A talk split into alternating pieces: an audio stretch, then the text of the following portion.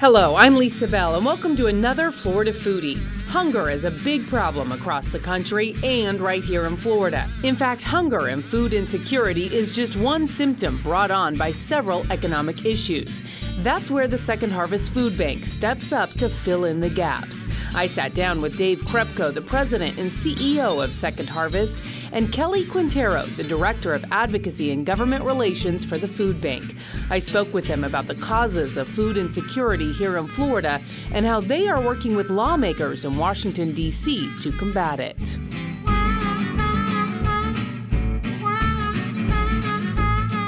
Hello, and welcome again to Florida Foodie. I'm your host, Lisa Bell, along with our producer, Thomas Mates, who's standing off to the side right now.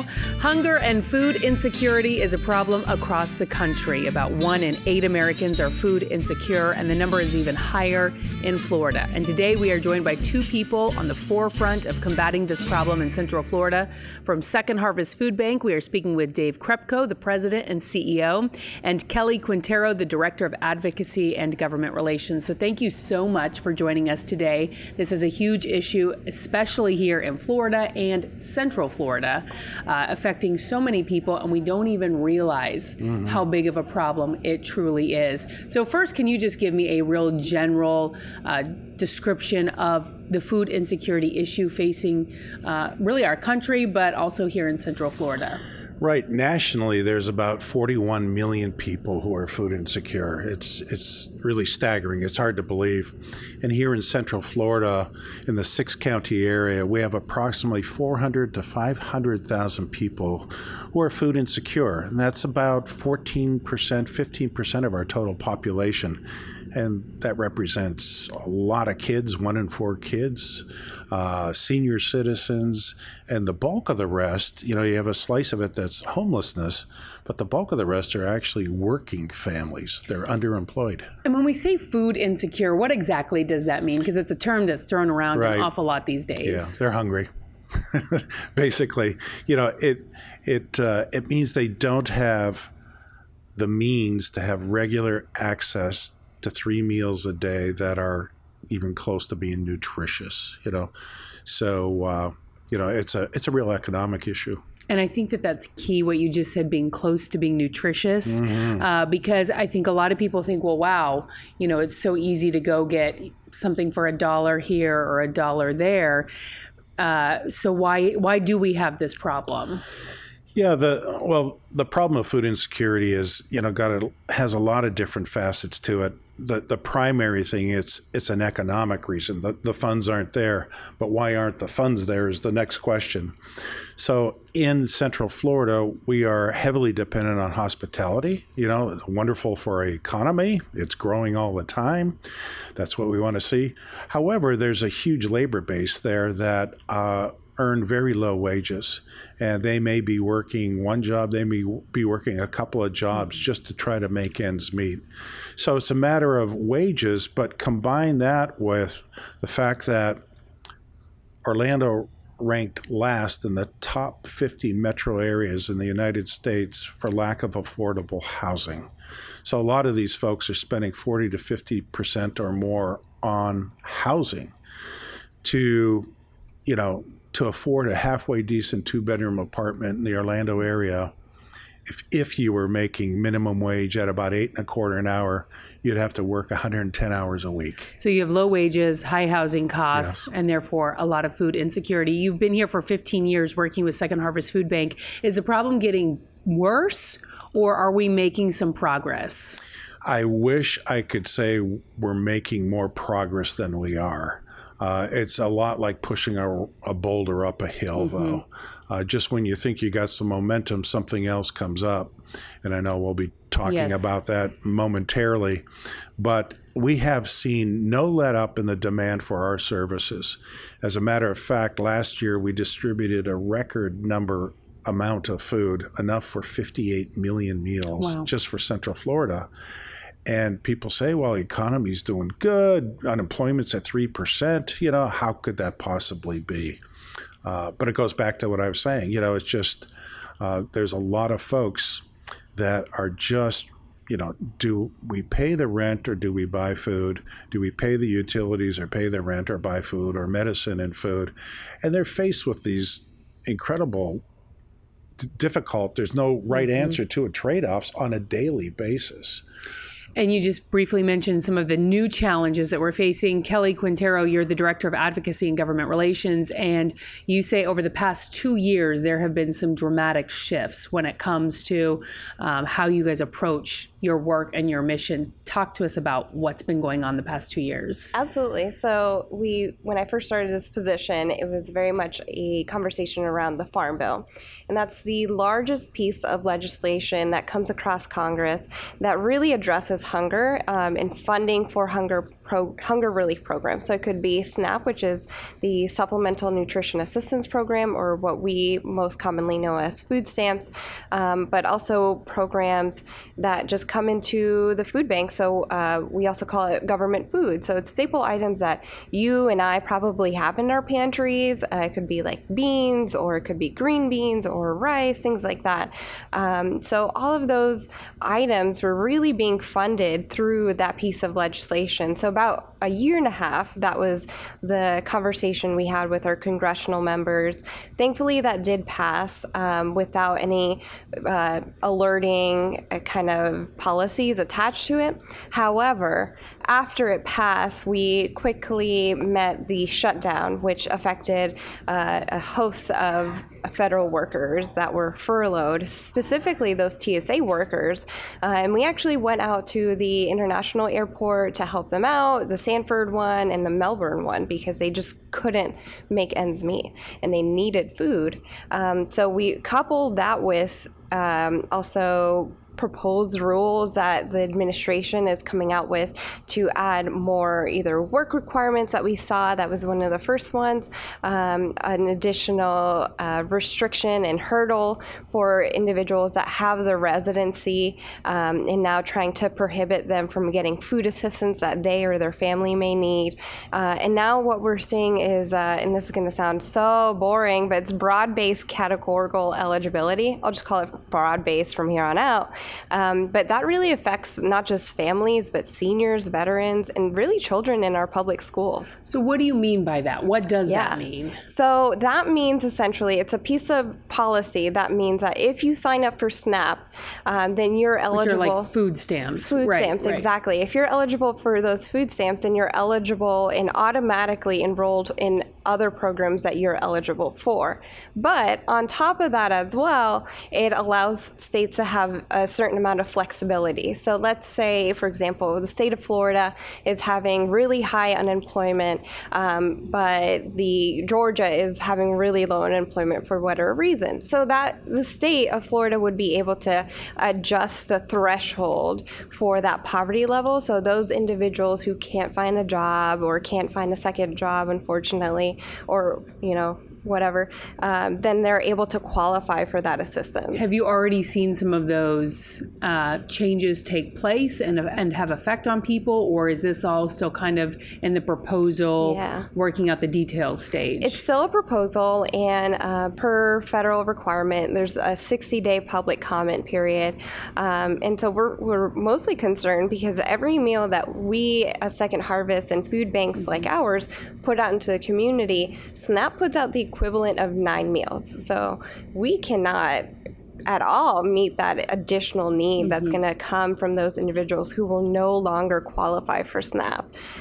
So, what can we do to help combat this? Is there mm-hmm. something that the average person can do mm-hmm. to help combat food insecurity among their, their neighbors and their coworkers and their community? For sure. There, there's a number of things. You know, one immediate thing that you can do, Kelly just talked about this comment period.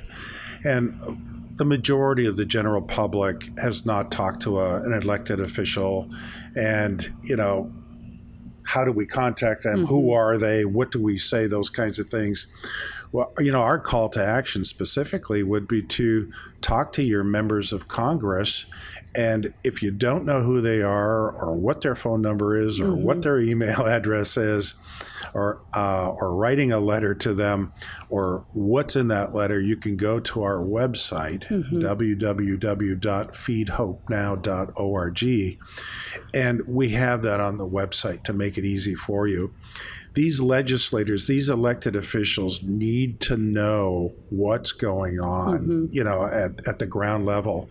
They have a myriad of issues that are bombarding them. Mm-hmm. Um, so the more calls, the more letters, the more emails, the more tweets that they get, the more attention they're going to pay to that. So, so that's one immediate thing.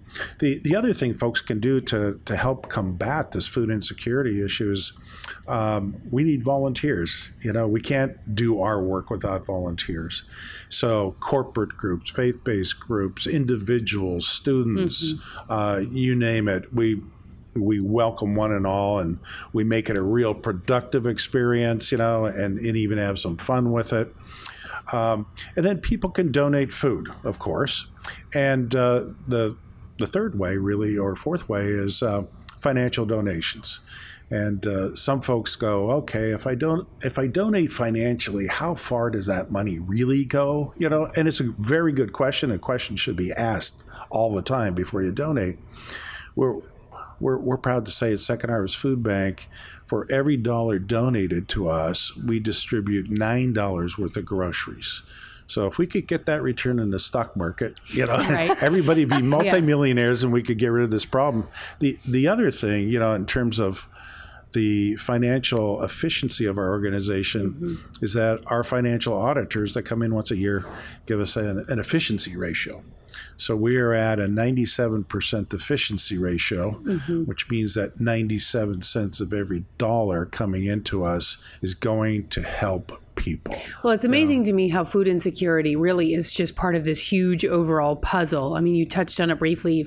You have low wage, low wages, uh, tourism-based economy, a lot of people not making a lot of money in our area. Um, in addition, in combination with extremely high housing prices, that's where this comes into play. But what I love about Second Harvest is you don't just distribute food, but you also are working with many of your clients mm. to help them break that cycle. Right. So tell me about some of the programs. I know we had some people on earlier on Florida Foodie yeah. talking about the Culinary Institute yeah. you guys have, but I mean, you have a brand new facility and you offer a lot of really innovative mm-hmm. techniques to try and help mm-hmm. people uh, break this cycle. Right.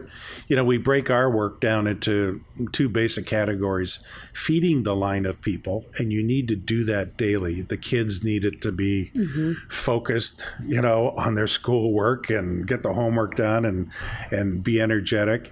The seniors need it to stay vital, health, you know, from a health point of view. So we need we need to do that day in and day out. These people have a legitimate need. But then we have a second piece of our work is called shortening the line of people why do they need food in the first place? So, our shortening the line work is the culinary training and job placement, where to date, 280 to 300 graduates. We place them into jobs at mm-hmm. graduation. We have a 100% job placement rate. They're not flipping burgers. You How know. long have you been doing this? That that uh, program? This is our sixth year. Okay. And it's it's literally changing lives. Mm-hmm. And these folks can now put food on their tables and they are economically self-sufficient. They're becoming chefs at many restaurants that people who may be listening to this have oh, been yeah. to. Yeah, yeah, for sure. And some have started their own food companies, like a catering, you know, a catering mm-hmm. company, a cupcake factory, you name it.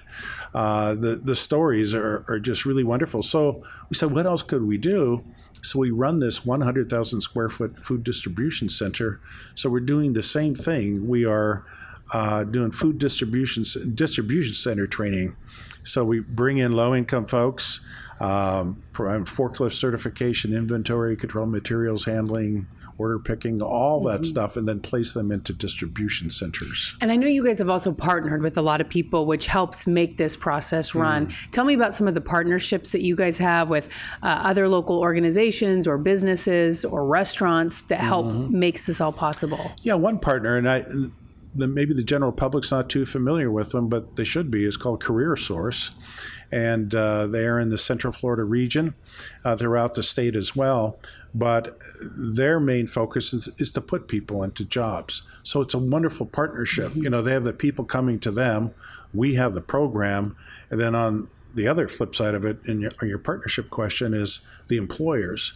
So Darden restaurants, their brands, uh, Disney properties. I mean, imagine Epcot Center, and the amount of extra food they have at the end of the day. You know, all these convention hotels, uh, lots of independent restaurants as well. Mm-hmm. So there's just it's just Can you get that food? I mean, you, you just mentioned, you know, all yeah, the waste. Prepared. Yeah, yeah. There's so much food waste. You know, I, it's something like 40 percent of the food in right, our country exactly. is just thrown away. So, yeah. I mean, is there any way to reduce that and help your cause? Wow. That's a huge issue. Well, definitely. If they don't, yeah. if they don't reduce it, it's helping our cause because yeah. there's more surplus food. But we can pick up perishable and prepared foods. Uh, those those prepared foods, they have not been served. Right. Okay, but they haven't been served for one reason or another. They're perfectly okay. Um, but our drivers are trained in safe food handling. We got refrigerated trucks. So that is some of what you stuff. guys do. You pick up. oh, up for sure. Yeah, yeah. So we're we're picking up. Start with where it's grown, right uh-huh. from the uh-huh. farmers and the growers in the state of Florida. We're in this phenomenal agricultural state. To the food manufacturers, the food processors, distributors, grocery retailers, Publix, Sam's, Walmart, Super Target, Winn Dixie we're picking up from 400 grocery stores twice a week. What, what are you picking up? We're picking up everything that you see as you walk down the aisles from from fruits and vegetables, you know, that, that are, that are still little, edible, but yeah, they're, they're a little, little on the ripe side, you know, okay. but they're edible. Uh, we're picking up dairy products. This is really cool. You know, the fresh meats and poultry in, uh-huh. in the refrigerated cases when those are coming up on expiration or a new shipments coming through and they have to make room for that, the grocery stores are freezing that meat and poultry for us. And then we can then take it in that wow. frozen state.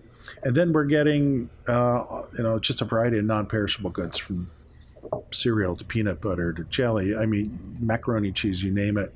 So but it's still it's not edible. An, it is yeah, it's it's edible, yeah. but still with all that, there's still a need for more. There is. You know, we I said we provided enough food for 58 million meals last mm-hmm. year.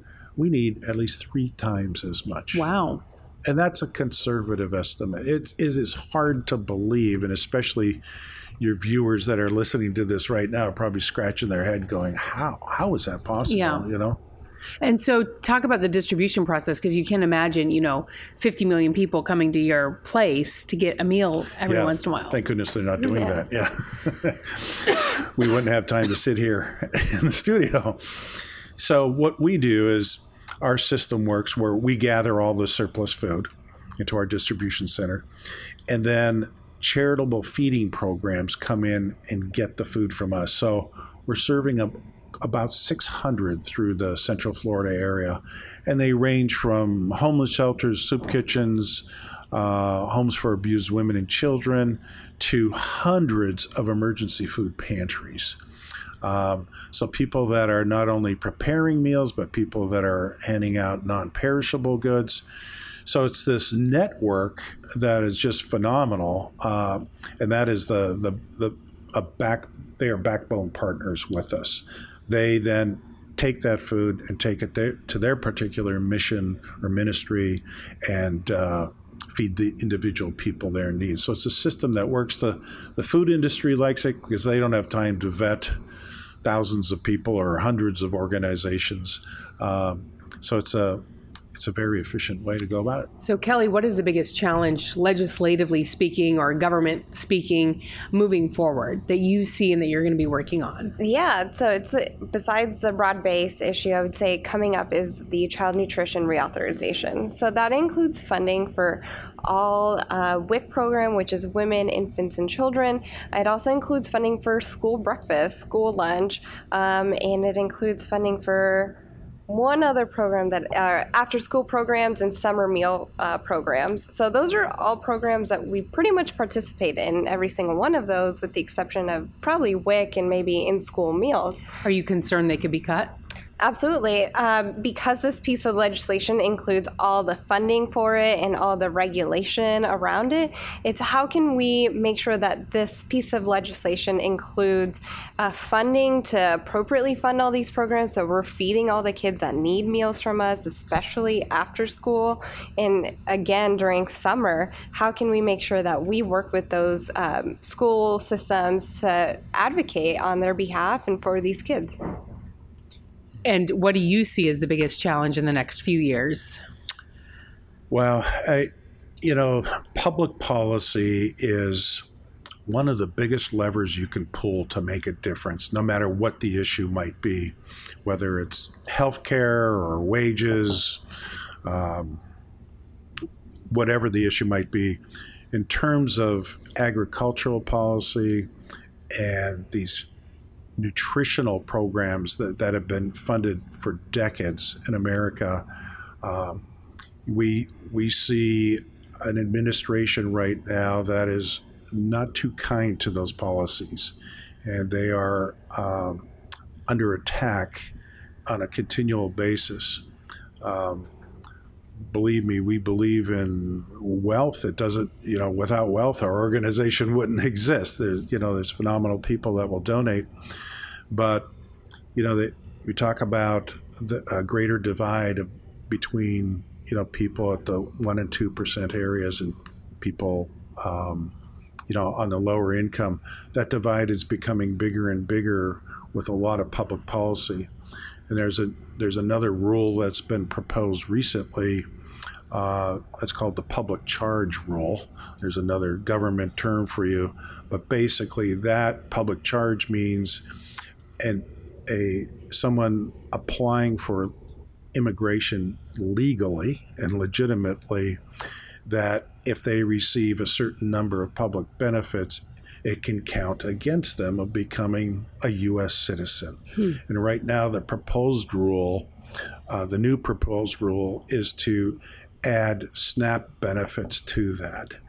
So, SNAP as a public benefit that you know that a legitimate U.S. citizen is entitled to is being is is proposed to become a wedge. You know that food insecurity could actually be a, a, a wedge in becoming a, a U.S. citizen. So that has entered into the picture. So yeah, that's it's one of the biggest challenges. The the second one that I'd like to mention is that, and it's a great opportunity. Thanks for having us on the show. Is that a lot of folks you're busy putting bread on the table at home and busy with your kids in school now that school season started and everything you're you know you're focused in your own world. But there are just so many folks out there that are not in a fortunate situation. Uh, and again we've got a lot of sunshine here and a lot of good things going in mm-hmm. orlando you know. But uh, right beneath the surface you know there's there's a lot of folks there that are in need. And you mentioned earlier, you know, many of the people who are in need uh, are working, you know, and they just yeah. don't have the means. Right. And that's, I think, a lot of people think, well, you know, go get a job. Why can't exactly. you uh, afford food? Exactly. You know, a lot of the population don't realize who is really hungry, you know, mm-hmm. and if you don't know that, your imagination gets filled with these stereotypes that are out there, like you mentioned. Um, but when you think about food stamps or SNAP, almost 50% of the people who benefit from SNAP are kids. 20% are seniors and and people with disabilities, okay? And then like we mentioned before, the, the bulk of the remainder are people that are working. And in in SNAP, the S stands for supplemental, okay? Nobody can survive on food stamps or SNAP yeah. dollars. Yeah. Well, thank you guys so much for joining us and uh, re- removing the curtain behind Second Harvest Food Bank and uh, giving us a little insight into what you guys do and all the services you provide. We really appreciate it. Thank we know you. you. do a ton of good work in our community. So, Dave Krepcho, Kelly Quintero, thank you so much for joining us. Thank you. Okay, thanks. Thank you for listening to Florida Foodie. We'd also like to thank our guests, Dave Krepcho and Kelly Quintero from Second Harvest Food Bank. You can learn more about Second Harvest efforts online at feedhopenow.org. Be sure to follow Lisa Bell online as well. Search Lisa Bell News on Facebook and Instagram or Lisa Bell News 6 on Twitter. You can also find her new children's book online at normangnomebooks.com and by searching Norman Gnome Books on Facebook and Instagram. Also, a big thank you to our technical producers Derek Mosier and Ryan Hawley. I'm the show's producer, Thomas Mates. Florida Foodie is available for download wherever you get your podcasts, and we'd really appreciate it if you would take the time to rate and review us. You can also find videos of all of our podcasts on clickorlando.com slash podcasts.